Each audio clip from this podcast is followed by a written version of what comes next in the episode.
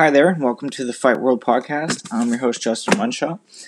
Today we're going to be talking about the UFC 250 card that happened for the weekend. Uh, overall, what a fantastic card. There was a ton of young talent, there was a ton of, you know, middle crop guys, and uh, we also saw uh, Amanda Nunes become officially the greatest UFC women's fighter ever. Um, it was extremely impressive to see that. I'm a huge fan of Amanda Nunes and what she's accomplished.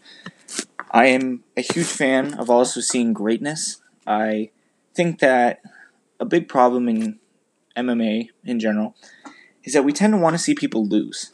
And we look at other sports like basketball with Michael Jordan and Tom Brady in football and Tiger Woods in golf. And everybody has a fall from grace. But I find it that much more incredible for an athlete that puts on just perfection. Amanda Nunes dominated bell from bell for five rounds. It was amazing. Um, hats off to Felicia Spencer. I do believe, and this is my opinion, um, I do believe that they could have possibly thrown in the towel. She was taking a lot of shots. Uh, she's an extremely tough girl from Canada, of course, and I felt that her coaches should have looked after her a little bit more in this fight, especially with her being so young and young in the fight game. Uh, and that's my opinion on that. Uh, not everybody will agree with me that you ha- should have the ability to pull your fighter out of it. A lot of fighters prefer to go out on their shield, and I understand that. And me, I, I'm only an amateur fighter, and I haven't been put in a position to go out on my shield yet. I'm sure one day it will come. Uh, but I think there's also a responsibility that you have to your fighter, especially when you absolutely know that you are getting pummeled. Unfortunately, I hate to use that term, but that's what I would call it. She was getting pummeled. And that uh, that's tough to watch sometimes. You know, uh, it's unfortunate that this is a sport that we love sometimes, but you know, it's it's our entertainment, and these are modern day gladiators, and there's no doubt about that. Now, so I'm gonna go down. I'm gonna break down the entire card, but I just wanted to say, make a note on Amanda Nunes. Unbelievable performance this weekend. Um, so we're gonna go into the first prelim fight. Uh, this was a super interesting one. Evan Dunham is a veteran. Uh, he took this fight on short notice, from my understanding, in a catchweight belt at 150. He's fighting a guy in Herbert Burns, and if you don't know who Herbert Burns is, Herbert Burns is the brother of Gilbert Burns. Gilbert Burns recently beat Tyron Woodley last week in a very, very impressive fight. Uh, he went five nothing and basically shut Tyron Woodley down and shut him out in all the judges' scorecards. Uh, hats off to him. That was an unbelievable performance on his own. But his brother was extremely impressive this weekend in taking down a veteran in Evan Dunham in his only second UFC fight. He had a knockout previously, and that's pretty impressive for a, jiu- a jiu-jitsu guy, excuse me. And he basically, it was a very strong start from the beginning from Herbert. Um, he immediately got the back. He took him down with a very nice int- trip. Uh, you can also see that trip from Renzo Gracie. Uh, very well known for it. Take the back, stick your back or your stick the hook through on your right side, and he hooks the other leg and lifts it, and then falls back to his back, and you're immediately in the back position and you can immediately start working. That's exactly what he did. He got the neck early and he forced Evan Dunham to chop. And the funny thing is, it wasn't around his neck, it was around his jaw. And when you have that high level of a black belt on your back, it doesn't make a difference. You can go out from your jaw being crushed. And uh, it, it very, very impressive finish. And I'm really looking forward to seeing this kid in the future. These brothers are on fire, and it just shows that, you know, they just you train with the best, and they both train with uh, Kamaru Usman, who is the welterweight champion of the world. He also beat Tyron Woodley in a very, very impressive fashion. Another shutout against Tyron Woodley, unfortunately. And I'm, I'm just so excited to see the Burns brothers again. Now we're going to move on to the next fight um, Alonzo Menifield versus Devin Clark. This was a super interesting matchup. Uh, Alonzo Menifield came off the Dana White's Contender Series, and he was known for his eight second knockout. Uh, it was an extremely fast and it was quite impressive how much power this kid has. Um, the thing I have to say about this fight is it was a great learning experience for Alonzo Menifield. Um, he started very strong, uh, landing the big, big shots. I thought that Devin Clark was going to go down at one point. He seemed to be wincing his eye, and it seemed like he may have a broken nose or a broken orbital bone. Um, so we was keeping an eye. I was keeping an eye on that towards the fight, but his corner really was able to pump him up and keep him in the fight. Um, he looked like he was fading a little bit at the top. I mean, obviously, I'm getting punched very hard in the face, but his experience showed. Uh, coming into this fight, Devin Clark was not expected to win. You could tell that. They're really pushing this kid, uh, Alonzo Menifield, and they really want him, you know, just the next contender. Obviously, he's a young kid, he's got a lot of power, and people love to see knockouts. And I'm not saying he's not a great fighter at all. He he did very well, uh, but the experience for sure showed. Devin Clark was able to drag him into the deeper rounds and show his experience. And it was a great learning experience for Alonzo Menifield because you can get used to being the nail or the hammer real quick, but when you're the nail and you haven't felt that, it's quite a shock effect. And I think that's exactly what happened in this fight. He expected to finish Devin Clark early, and when Devin Clark was up against the fence, he was using very creative striking. I have to add this because I couldn't help but just love that he was hitting inside leg kicks from being on his back on the fence. And he was also he was keeping busy with strikes, and I think that is huge. He gave Alonzo Menifield something to think about every time he pushed him up against the cage. He was gonna he every time Alonzo Menifield would go to unload on him, he would immediately counter, or he'd immediately give him something to think about. You could definitely tell that Devin Clark was analyzing early in the fight just to get that timing down, and then he started to pick his volume up in round two.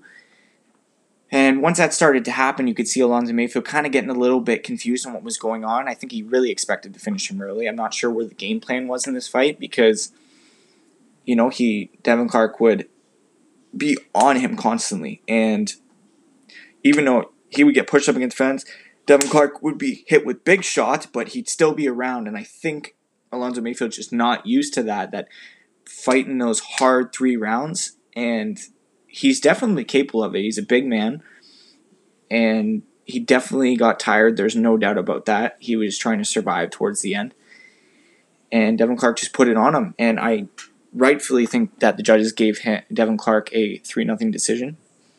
Um, sorry, I don't agree with the three nothing decision, but uh, that's just how it is sometimes with the judges. Uh, impressive win for Devin Clark, shutting down a up and coming contender or excuse me, prospect. And I'm looking forward to seeing both fighters again. Uh, Alonzo Menifield has a lot of promise. He's got a lot of power, and I think he just needs to learn. Uh, and and that's totally okay.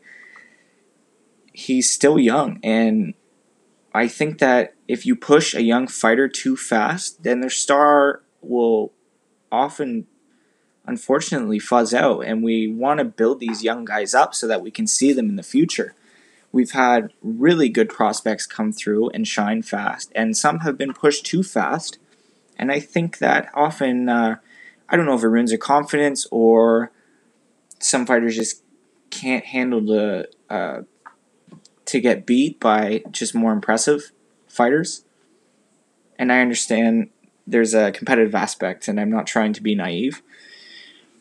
Uh, some guys just can't handle losing, and that's just how it is, and I, and I understand that. Um, I've lost in some pretty big other sports games before. My championship rugby game, I've lost, and I, the, pain that I felt from that, I was not getting paid, and that's the difference between these guys. Um, they get paid for this, and they go and put their bodies on the line, and they if they lose, they get half their paycheck, uh, which is very very sad in my opinion. I think that these guys deserve to be have a set pay no matter what. I think that this 50 50 stuff is bullshit. Um, that one fighter gets 100% or prize and win money, and the next guy gets 50% of that pay. I think that's a little nonsense and kind of old times. I think we're past that point with the UFC. I recently read an article saying that the UFC only only has an 18% profit share, which I find very interesting for a company that's worth, I'm pretty sure, over a billion dollars. I'm pretty, I think I read. Um, so we're going to move on to the next fight. It is Alex Perez versus Jussier Formiga. This is a crazy fight, and the fact that it ended in a calf kick finish, which you don't see often. The calf kick is has become a crazy weapon in MMA, and it's shutting down a lot of grapplers and getting people to stand still and be completely immobilized. It, and I'm, it's just interesting how MMA, these new styles or these effective strikes come in and they completely change the game. Um, and in this fight, that's exactly what happened. Jussier Formiga is known as a grappler. Um, Alex Perez got a fast start in the fight. He got on him right away and had Jussier Formiga on his bike. Alex Perez started landing big, big calf kicks, and you can tell right away that Jussier Formiga did not like them. He tried to get away, but when you take those calf kicks, it's real hard to put your weight on your feet, and when you can only go one way, that leaves you open to more attacks. And Alex Perez just kept hammering that calf kick, and he eventually hit it. He finished the fight with a calf kick, but it landed. The kick landed his foot hit his knee, and I think Alex Perez broke his foot when he did that. But Jussier Formiga dropped from the pain because he just couldn't handle it anymore. It was a very impressive finish. Um, you don't see a calf kick finish very often, but you know I'm really excited to see this kid fight again. It's you know recently on a another podcast, Justin Gaethje made a claim about the calf kick, saying that you get four good calf kicks and the fight is yours because it completely immobilizes your opponent and it sends a shock. Another example of when a calf kick was used was a fight against Demetrious Johnson Henry Cejudo. Demetrious Johnson hit Henry Cejudo with a calf kick and he rolled his ankle to the point where he could not, his foot just went dead because the nerves went dead for a second. And uh, I just find that very interesting. so moving on, um, we're going to talk about Charles Byrd versus Pitolo. And this was a crazy fight. Charles Byrd came on Pitolo very, very quickly, and he tried to land big strikes and put Pitolo away early, it seemed. He landed a big takedown, and Pitolo was able to basically weather the storm. And it really showed that this kid is coming to fight. He's another guy off the contender series, um, and he's known for having his spacers in his ear. He looks pretty funny with his tape around his ears. But uh, yeah, it started fast with Charles Byrd being on Pitolo, and then second round came, and it was a completely different round because Pitolo came out on fire he started landing major combinations that made Charles Byrd very uncomfortable, and eventually he just overwhelmed him. He hit him, I think, with an eight punch combination, and then used a beautiful trip to get Charles Byrd on his back, and he pounded him out for the finish. I'm really excited to see Pitolo again. Um, yeah, I just can't say enough good things about that finish. It it was extremely impressive and it showed that this kid can weather a storm. And I think that that's early signs, and we should really pay attention to him in the future. Uh, moving on to the next fight, it's Brian Kelleher versus Cody Stamann. Unfortunately, earlier on in the week, uh, Cody Stamann found out that he lost his 18 year old brother. Uh, we're not going to get into the death cause, but it was uh, it's a pretty crazy thing for that to happen right before a fight and Cody Stamann looked unbelievable in this fight. From the beginning, he was the most disciplined we've ever seen him. He just came in with a dead look on his face. You know he was carrying the weight of his brother on his shoulders, and it showed. But he put on a performance of his lifetime. Brian Kelleher is another extremely skilled guy. Uh, you could definitely tell how closely matched this fight was. But Stamann clearly was able to pull it out, and he used beautiful, beautiful boxing. Uh, was able to get in, hit, and get out. And you know they say the sweet art, sweet science of boxing is to get hit and not is to hit and not get hit. okay, so Cody Stamann with a very, very impressive performance. Um, Cody Stamann bursting into tears after the final bell, clearly showing pain and finally able to mourn the death of his late brother. Um, he's 12 1 and 1 in his last, four, last 14 fights. In my opinion, should be uh, 13 and 1. Um, I'm really looking forward to seeing this kid fight again. Uh, he he had the best performance of his career, and I really uh, wish him the best and his family in their time of mourning. Uh, I know that he had to leave his other brother back home to deal with all this, so I really hope that they can find their peace with their brother's death, and uh, I hope to see Cody Stamann back in a good mindset and hopefully to put on another performance like that again. Because if that kid shows up the next fight, then he really could be looking at big things. Moving on to the next fight, we have Ian Heinisch versus Gerald Meerschaert. Another great matchup. Uh, Gerald Meerschaert is known for being a submission artist. He has a lot of impressive finishes on his resume. Um, not a very well known fighter. Doesn't get enough appreciation, in my opinion. Ian Heinisch, he's a fighter out of Tiger Muay Thai and I, I only know that because I've seen him in person there, and he's a very, very impressive fighter himself. He's got a lot of power, big takedowns, and he's a smasher. He likes to smash people, and that's the only way that I can describe this guy. From the start, you could see that Gerald did not want to be hit by this guy, and it it showed right away. He hit him with an inside leg kick, and Gerald's leg went flying, and he just did not, that look on his face, he did not like it.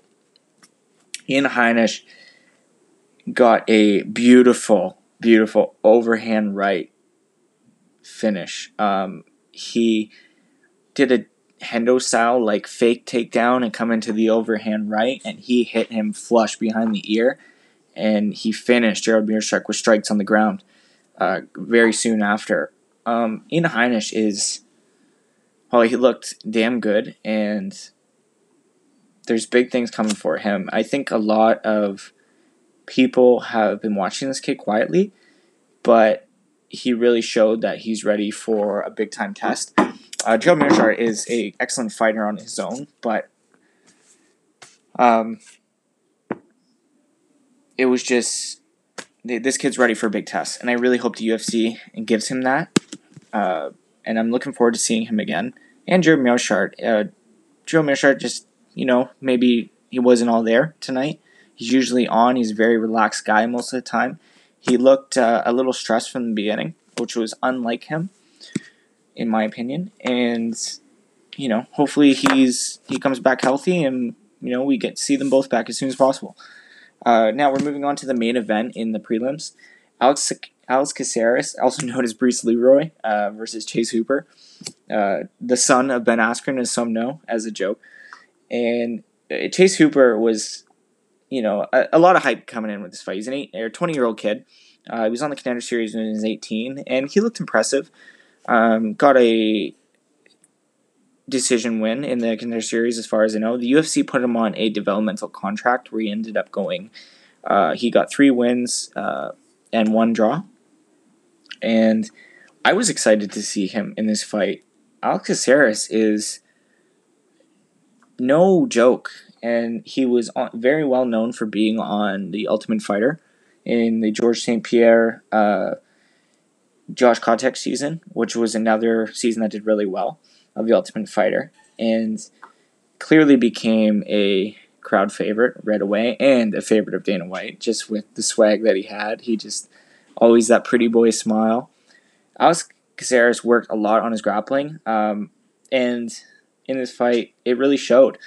Uh, from the top, you can definitely tell that the experience was different. Alex Caceres has almost 30 fights, uh, 30 professional fights, and Chase Hooper is I think not even 10 yet. Um, from the beginning, you know, the striking game was clearly outmatched. Uh, Alex Caceres was touching Chase Hooper up, and he actually dropped him with a big right hand counter. and I, I thought there was a couple times that Alex was going to be able to finish Chase Hooper, um, but it just never ended up coming. And but Alex Harris was able to get away from everything that Chase Hooper could offer. Uh, the striking was, like I said before, it, it, clearly big difference. I really think that Chase Hooper really needs to take some time and work on that. Um, maybe you know he could benefit going to a country like Thailand or just kind of focusing on striking for a while. His jiu-jitsu is clearly high level. Um, there was a moment at the end of the first round where Alex got Alex Caceres got his legs entangled with Chase Hooper, and Chase Hooper was looking to work. Unfortunately, the first bell went, so there was nothing able to come from that. Chase Hooper was able to get a few takedowns. He ended up getting a, a sweep called the dummy sweep, or at least that's what we call it in uh, my jiu-jitsu school, uh, which is not hit often in MMA, but it was very, very cool to see when you do get it um, Chase Hooper was able to come up on top, and you really thought something might happen there. But Alex Caceres has been working on his ground game, and it, and it showed for sure. Um, he was able to get out of every bad position that Chase could offer, and maybe a bit too soon for this big of a name for Chase. I think that his game needs to come a long way, and uh, I'm saying that as a 23 year old kid, but his if he gets pushed a little farther than that, I really think that he could get seriously uh, hurt too soon. And with a kid like this, you want to not feed him the term, I guess, would say cans. I don't think that's what you need to do. But definitely a name like Alex Caceres, especially when he just fought Kron Gracie, which is clearly a different level than Chase Hooper. So, and Kron Gracie had a war recently with uh, Cub Swanson which some say some think that Kron won. I personally thought that the right decision was to go with Cub, but that's a big jump in opponent, and I I want to see Chase Hooper back in the UFC. I just would prefer the matchmaking to be fair. And you know these things happen, and I really wish both these fighters the best. Alex Caceres looked like he wanted a bigger name, and he earned that respect tonight. And I think that he should get a bigger name. So moving on to the next fight. This is the first fight of the main card. Uh, Sean O'Malley versus Eddie Wineland. This was a very, very interesting matchup. Eddie Wineland being the first WEC champion, which is quite a while ago, uh, if I do say so myself. Um, and Sugar Sean O'Malley is, as we all know, a hot prospect coming off the Dana White Contender Series in season one. He knocks out his opponent It just I don't even think that he hit him. He comes onto the scene. He gets the Reebok sponsorship and you know gets his own marijuana T-shirt from Reebok, which nobody saw that coming. And all you know, the whole the company gets behind him, and this kid's hot. You know, he comes off a big win. He against uh, Andre Soukhamthath, I believe is, and he ends up breaking his foot in the third round off the guy's kneecap when he kicked him. He hopped around the rest of the fight and was able to survive the rest of the fight and win by a very impressive decision. He won all three rounds, no doubt, until he broke his foot. Um, he ended up getting uh, two Austrian suspensions in a row. And you know, whatever your opinion is on that, it, it's pretty cool to see the, see him back because you don't often see this. There's no ring rust with him. He comes back right away and gets a first round knockout against Jose Canseco. Or Jose Quinones, sorry. And that was a beautiful head kick finish and pound out uh, TKO. And he comes into this fight against Andy Wineland. Andy Wineland is known for being have a very herky jerky style, and it, it, it, often gives guys like Sean O'Malley a little bit more of a test. And also, um, you know, Eddie Wineland was up in his face early, and he landed a huge right hand on Sean O'Malley. Sean O'Malley wasn't even phased by it, and you know this this was a beautiful finish by Sean O'Malley. He faked an uppercut and with that same hand shot a right hand directly into Eddie Wineland's nose, and it hit the, him with the earth. It was he shut the lights out right away.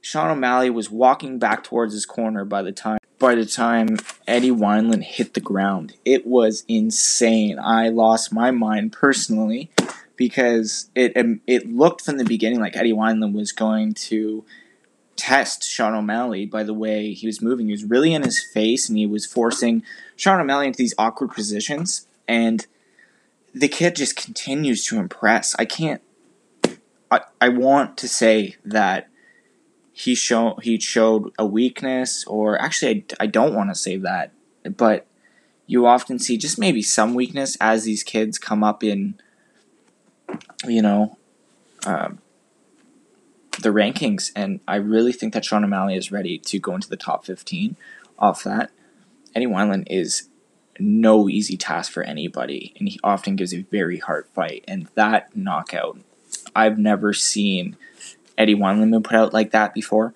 Um, and you you don't see those type of knockouts where they're just one punch and fall. They they happen very suddenly, and I the first round finish for Sean O'Malley, and I really think that he's due to get paid and also for a big test. I'm sure he'll be back soon. It didn't look like he took a lot of damage, and I cannot wait to see him again. Moving on to the next fight, um, it's going to be Neil Magny versus Anthony Rocco Martin. Uh, once again, another really awesome matchup. The fight started off fast. Um, Anthony Martin was landing big shots, and he landed a big t- takedown in round one on Neil Magny. And it looked like Neil Magny just had a slow start. Um, you know, a, a, lot. And Neil Magny tends to, uh, like a Thai fighter, um, you know, start slow round one and pick up over time. His cardio is unmatched in the division, in my opinion. He can maintain a high pace. The thing that uh, Michael Bisping made a good point of is that um, Neil Magny is he throws volume but not a lot of power, and the volume is excellent for scoring points. But when it comes to laying damage on your opponent, like when you get those 50 50 decision fights, damage is often used as a reference of judging and that's something that Neil Magny hasn't ever really done is laid it on his opponent. He's got a few knockouts, TKOs, but um, it's always due to volume. Uh, he always overwhelms people, which is nothing wrong with that. Daniel Cormier said on the commentary also that he thinks that uh, Neil Magny could definitely benefit and really put himself to the next level if he committed more to his punches. I think that he creates a lot of opportunities and angles for himself. And I would really like to see Neil Magny, you know, really put it on somebody because I do feel like he can. He just tends to hang back and he likes the volume striking. And there's nothing wrong with that because it wins him fights and he's a very good fighter.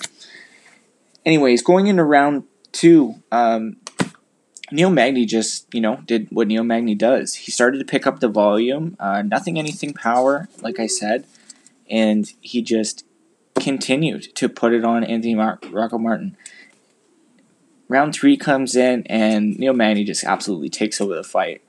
Anthony Martin is struggling to stand on his own feet, and Magny is just lighting him up. It was a just classic Magny performance, and I really am excited to see him with this new confidence. Um, he took a really bad knockout against Santino, Santonio Ponzinibbio from Argentina, and he you know took a really bad knockout, fell face first, and he took 18 months off, and he seems to have gained this swagger back, and it's really awesome to see.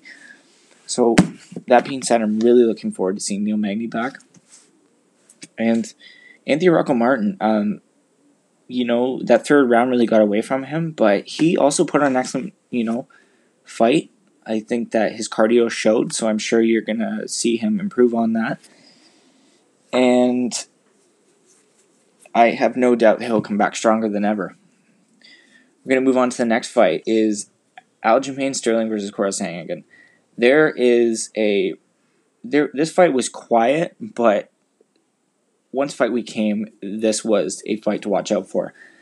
This is arguably a uh, bantamweight shot matchup for the title. Uh, Henry Cejudo recently vacated the title, and Petr Yan and Jose Aldo are currently going to fight for the bant- the bantamweight strap, which is an excellent fight. Um, a lot has been said about Jose Aldo getting the shot, but for the amount of time the guy's put into the sport, um, he was the man for the longest time for the UFC. And you know, uh, call it a freebie if you want, but I, I, I don't have a problem with him fighting Petr Yan. I think Petr Yan um, is a very, very special fighter. I also think that this division is stacked. Um, one of the best divisions, uh, maybe next to lightweight for skill wise. You know, you got TJ Dillashaw, you have Aljamain Sterling, you have Cory Sandhagen, you have Marlon Moraes, you have Jose Aldo.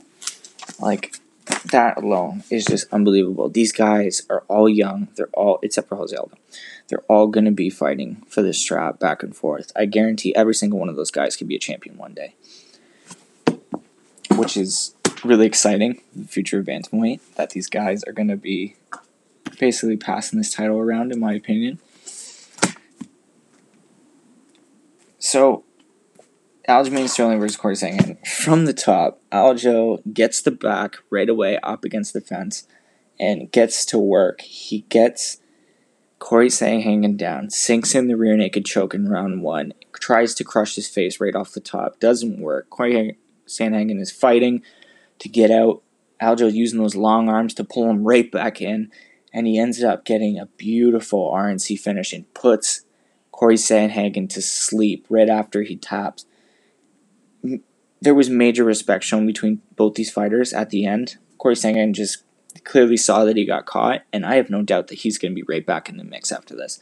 He has shown constant improvement over every single fight. Same with Aljamain Sterling, especially after his knockout loss to Marlon Moraes. He's just come out with this chip on his shoulder. He went and got his hand fixed that he claimed he had a problem with for a long, long time. It was plaguing his career. He was only able to use one hand in a lot of his fights uh, for power shots. And he had the, this was the best performance of his career. I really think that he's coming for that belt. And it's really exciting for a young kid like him. I can't say enough things about both these guys. Um, I'm really excited to see them both get back again. Cory Sandhagen, unfortunate that he got caught so early, uh, but that's just the way the game is, and I have no doubt that these guys are going to fight again one day, and that Cory Sandhagen is going to come with the chip on his shoulder. Going into the co-main event, uh, Cody Garbrandt versus Rafael Assunção. Holy shit! Um, and I say holy shit because Cody Garbrandt coming off three KO losses in a row, which is quite a fall from grace considering that he was the bantamweight champion of the world, beating Dominick Cruz in an crazy impressive fashion like he did. Dropped him, I think, four times in the fight. Danced around him, was completely able to shut Dominick down in every single way possible. There's absolutely no doubt about that. Um, Rafael Assunção coming off a loss to Marlon Moraes for the bantamweight, I believe. Uh, contender contention fight. My apologies for the pause there. Uh, from the top of this fight, uh, Cody was clearly the fastest fighter, and one thing to note about Cody is that he's always been with Alpha Male his entire career, even being a young kid. So he decided this time to take his camp to Mark Henry. And if you don't know who Mark Henry is, he is a very high level striking uh, coach. And he believed that Cody really fixed a lot of the problems that he had in his first fight. Or his first, you know, he Cody often would get sucked into brawls and it would really stoop down his school his skill level because he truly is a very very talented individual. So right off the top, Cody starts, and you can definitely see had a different swagger about him off the top. Um, he started landing these hard calf kicks that really immobilized uh, Assunção uh, right from the top, and it's really interesting with these calf kicks again. Uh, Cody's always been known for his extremely fast hands, and uh, those calf kicks mixing in it just made him that much dangerous. It set up his hands. He he'd smash his leg, and eventually Rafael Assunção just couldn't get his timing down. After those, he couldn't get the in and out that he's used to. He usually will throw strikes and set up takedowns. Uh, he's a very good jiu-jitsu practitioner, so Cody had to be careful of that. But Cody is also a very excellent wrestler and tends to keep fights on the feet uh, due to his his pedigree of wrestling.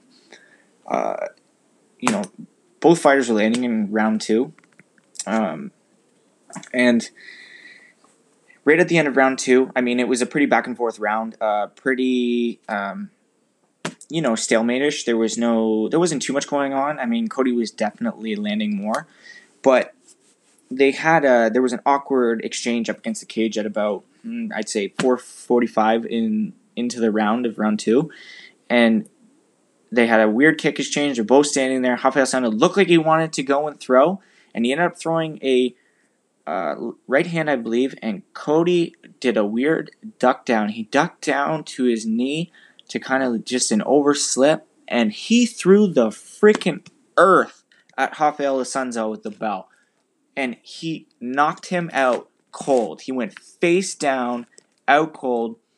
It was an unbelievable shot from Cody Garbrandt, and right at the bell, like the sound that came off that, it was unbelievable. Everything Cody had put into that, and he knew right away he was done. He didn't. There was no follow up strikes. Hats off to Cody on that. Um, who is known to love to smash people until the ref pulls him off, but really showing composure there. Um, and and you know, hats off to him. You know, it, it's one thing to lose three in a row. It's another thing to lose three knockouts in a row and come back. And he really f- looked different in this fight. And I'm really excited to see Garbrandt with that confidence and swagger back because he truly is a very talented individual. A lot of people look up to this kid. He changed his life, um, and fighting changed his life, and he really had to sit back and see if fighting was for him anymore after these losses. And I'm really glad to see that he came to the conclusion and fell back in love with it because when he's in love with it and he's in there, I don't know how many people are better than him in the bantamweight division. Um, he stormed through a lot of people, and uh, yes, T.J. Dillashaw got his number, uh, no doubt, with two knockouts in a row. And I believe that's where Cody got sucked into the brawls is that anger, that shit talk back and forth. And I think that if he stays out of that nonsense, this kid's dangerous. And I really think that the boys that are in the bantamweight mix right now need to watch out for a confident Garbrandt because that's a scary man. Tough loss um, to Rafael Assunção.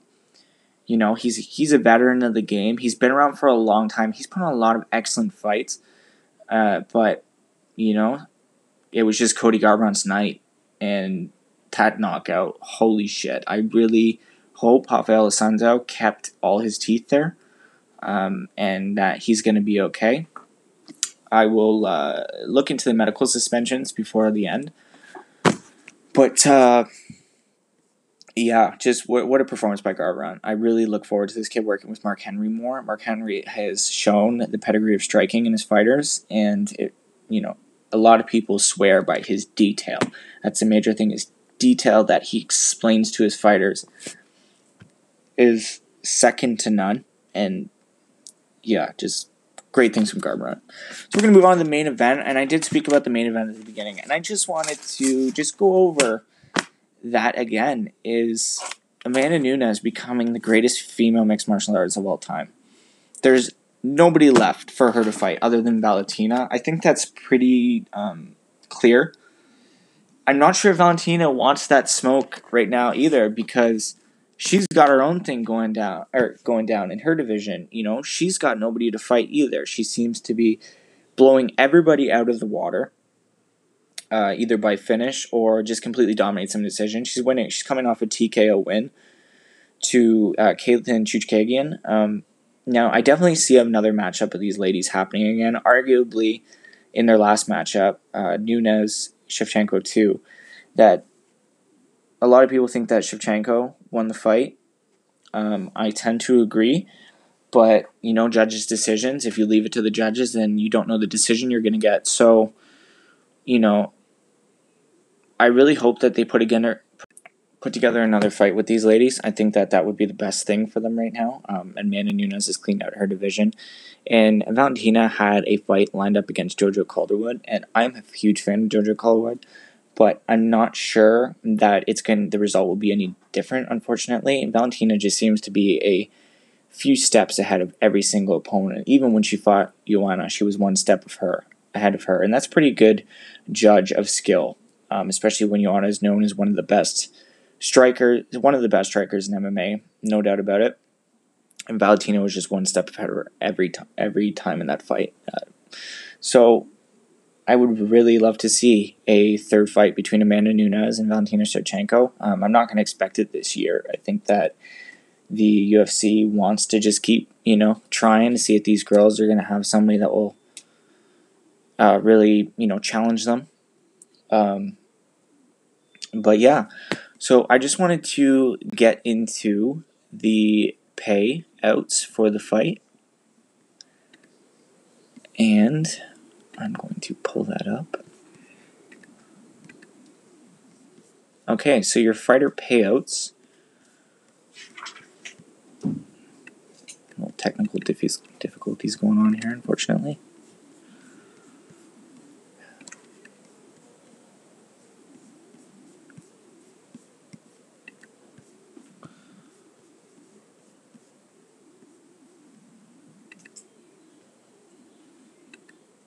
Okay, sorry about that.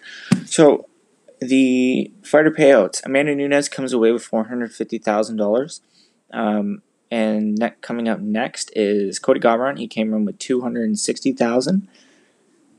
Aljamain Sterling came home with one fifty two. Neil Magny came home with one fifty eight. Cory Sandhagen with eighty.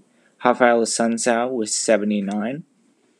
Anthony Rocco Martin with forty eight thousand. Sean O'Malley with eighty thousand, which is very impressive in his third UFC fight, I add uh, shows that he is quite the draw. Eddie Wineland with 46. And I'd like to thank you guys for listening to the podcast this week. Um, we are going to be breaking down the next card, the next UFC event, which is this Father's Day um, coming up. And it is UFC Saskatoon, or what was supposed to be UFC Saskatoon. And it's actually going to be held at the UFC Apex Center. Um, it the I'm gonna just tell you the main card right now. I'm gonna be breaking down that card also next week.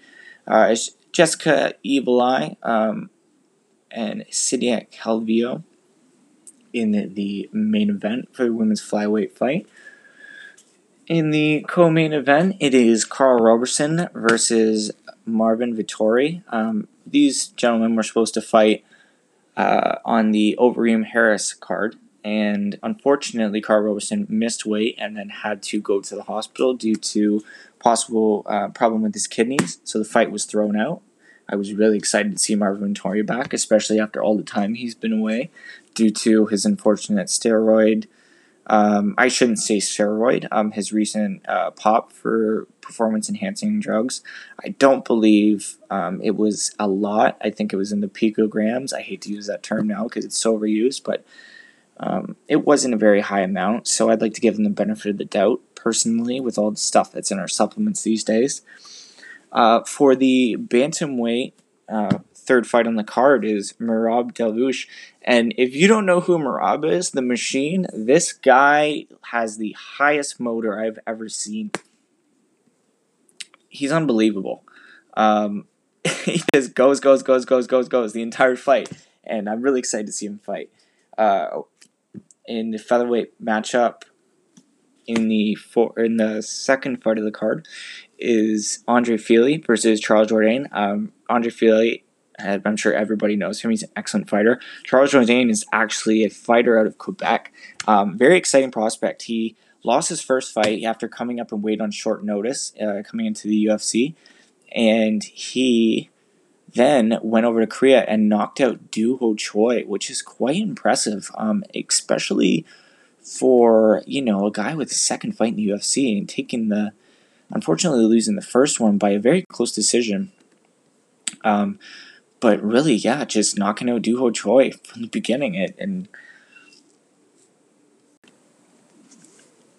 so he definitely shows improvement uh, every fight. So for the last fight of, or well, the first fight of the card, excuse me, I went backwards, is uh, Jordan Espo- Espinosa versus Mark De La Rosa. And that is another pretty decent matchup. So this card isn't like overly stacked, but it's full of uh, some names, and you know, the UFC has done a great job with putting on amazing cards. Um, there's no doubt about that. So going forward, there might be a few cards that are not as stacked, but that is okay because they have been delivering, no doubt about that. So, anyways, guys, I am getting a little bit over time here, so I would like to thank you very much for listening. Um, we're going to be having some changes going forward with the podcast. This is the first episode, obviously. I'm going to be setting up a studio. Uh, just going to take some time. I wanted to pump some content out there to see what the interest was like. So, if you could, you know, leave a comment or leave a like if you liked it, and get back to me anything, any way you can. I appreciate critique um, and we're looking to be a video podcast in the future. We just need to set some things up to make sure that we give the best experience possible. Um, when it comes to the video, the audio will also be improved. Um, just small baby steps. And once again, I'd like to thank everybody for listening, and I'm looking forward to doing this in the future. This is uh, Justin Munshaw signing out. Thanks again.